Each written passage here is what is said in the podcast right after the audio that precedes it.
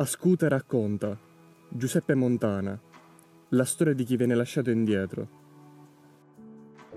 A Palermo siamo poco più di una decina a costituire un reale pericolo per la mafia. E i loro killer ci conoscono tutti. Siamo bersagli facili, purtroppo. E se i mafiosi decidono di ammazzarci, possono farlo senza difficoltà. Soltanto lo spirito di servizio era la risposta del giudice Giovanni Falcone alla domanda ma chi glielo fa fare? Una domanda legittima, la più spontanea che si potrebbe fare e che segna il primo passo verso un'indagine sul perché vengono prese certe strade. Ma ancora di più, una risposta elementare, quasi robotica, come quella che darebbe un soldato in guerra se gli domandassero perché segue gli ordini del suo comandante. Beppe Montana rappresentò e rappresenta un esempio reale, una manifestazione della risposta a quella domanda, una risolutezza e volontà ferme nel continuare nel bene o nel male a perseguire ciò che si crede sia meglio, ciò che tutti sanno, ma che pochi hanno avuto e spesso hanno voglia di continuare a perseguire, e per questo un esempio di umanità.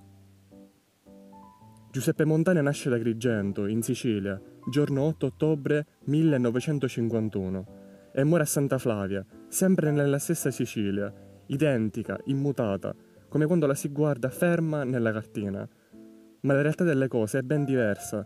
Il suo passaggio è stato fondamentale ed è anche per conferirgli la giusta importanza che in questa istanza ripercorreremo le orme più importanti eh, della sua lotta alla mafia. Si laurea in giurisprudenza a Catania, vince il concorso in polizia, diventando, dopo tre anni, commissario della sezione catturandi della squadra mobile di Palermo, una squadra preposta alla ricerca dei latitanti, giunge a Palermo nel 1982 ed è qui che si svolgerà gran parte della sua carriera. Il contesto in cui ci troviamo è quello della seconda guerra di mafia, un conflitto scaturito da una forte instabilità interna a Cosa Nostra, tra due fazioni a causa principalmente degli enormi interessi sul traffico internazionale di eroina e delle nuove ambizioni dei corleonesi, con Totò Rina e Bernardo Provenzano, e Leoluca Bagarella, contro i boss palermitani Stefano Bontate, Totuccio Inseriello e Rosario Riccobono.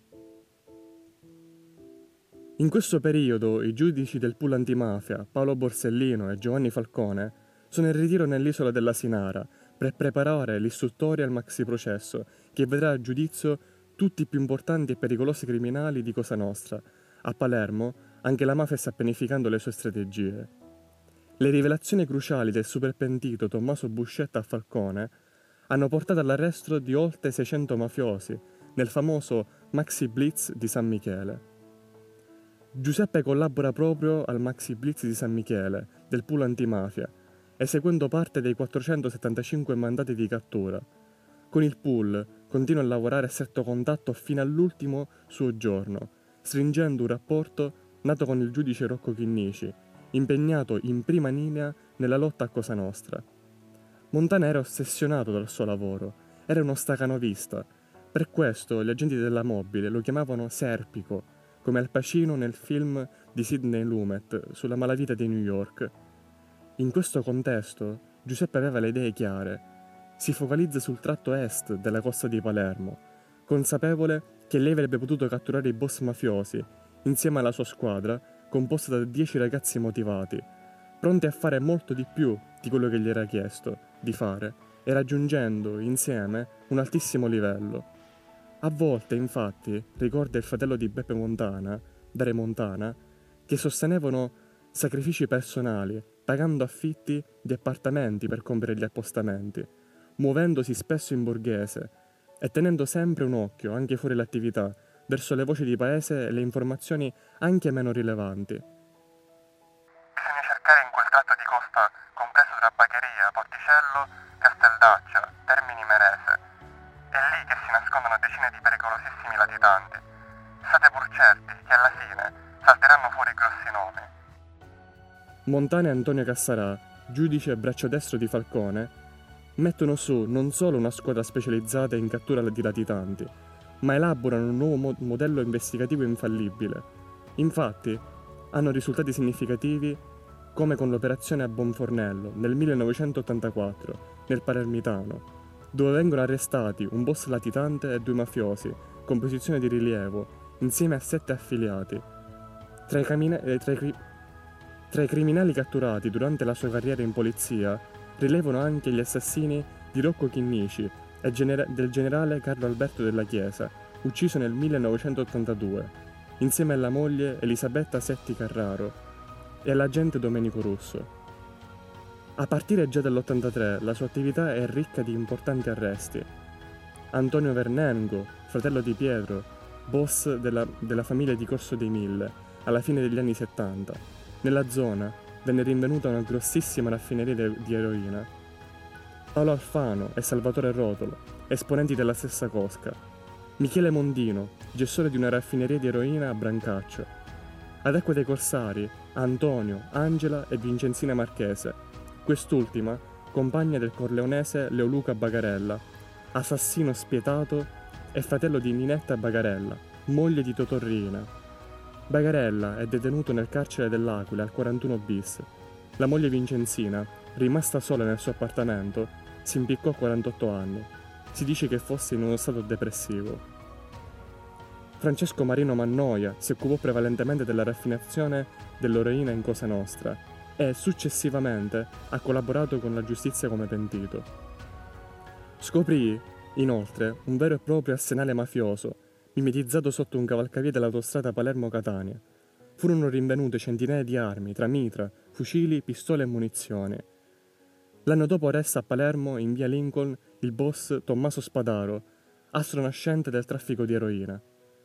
Pochi giorni prima di morire, il 24 luglio, scardina un gruppo dedito ad affari illeciti inter- di livello internazionale, otto arresti, tra cui quello del super latitante di Prizzi Tommaso Cannella e del boss di Villabate Pietro Messicati Vitale. Una settimana prima della morte, Beppe Montana mette a segno otto arresti tra i familiari di Pino Greco Scarpuzzerra. Montana aveva cercato di avvicinare la fidanzata di Greco, Mimma Miceli, per convincerla a rivelare il nascondiglio del suo uomo. Mimma non tradì mai il marito, ma era una figura troppo scomoda e che troppo sapeva. L'aver agganciato la moglie del latitante non fu un atto che passò inosservato e costò la vita ad entrambi. La sua decisione di affittare una casetta a Porticello non è stata un caso. Voleva tenere sott'occhio una zona ad alta densità mafiosa, quella della costa est di Palermo, come detto, che riunisce i comuni del Triangolo della Morte, Bagheria, Casteldaccia, Altavilla, Milicia anche nelle giornate di vacanza, dunque, non cessa la sua lotta contro Cosa Nostra. Il padre Luigi Montana parlò invece delle confidenze fatte dal figlio.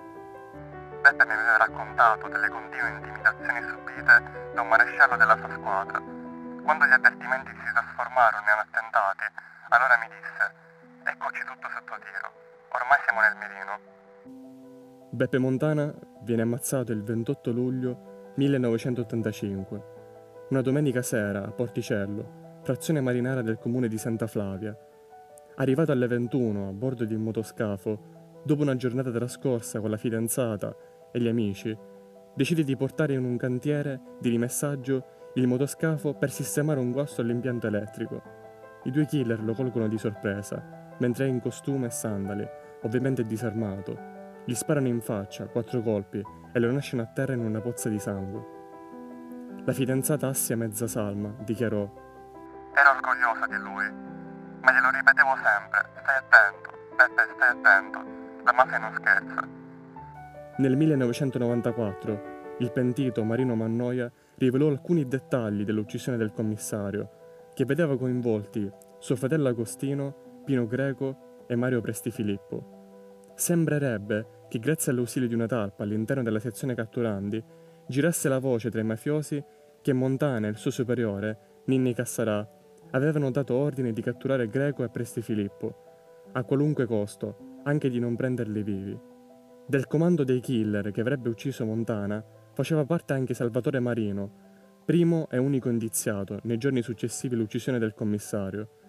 Il ragazzo morì, torturato in questura, i poliziotti e i carabinieri accusati della morte del ragazzo vennero rimossi per decisione dell'allora ministro Scalfaro. Oggi la memoria del commissario Beppe Montana viene portata avanti anche da una cooperativa che coltiva prodotti biologici. Il 23 giugno 2010, infatti, nasceva la cooperativa di Libera Terra, Beppe Montana, su terreni confiscati alla mafia, tra le province di Catania e Siracusa, con l'obiettivo di impiegare quelle risorse in passato sfruttate dalle mafie per realizzare un ideale radicalmente opposto e legato ai valori del recupero sociale, del rispetto dell'ambiente, del rispetto della dignità umana e della cooperazione economica. Per rimanere aggiornati sulle prossime uscite e sulle attività del presidio, seguiteci sulle nostre pagine social Instagram e Facebook, rispettivamente Libera UniCT e Presidio Universitario Dario Capolicchio.